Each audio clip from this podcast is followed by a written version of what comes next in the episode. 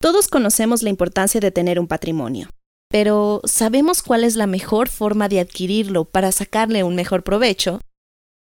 Ante los retos actuales que enfrenta el sector salud para la obtención de financiamiento, replantear nuestras formas de pensar a la hora de procurar fondos se vuelve un acto fundamental para todas las OSCs. ¿Qué pasaría si cambiamos el concepto de procurar fondos por el de desarrollar fondos?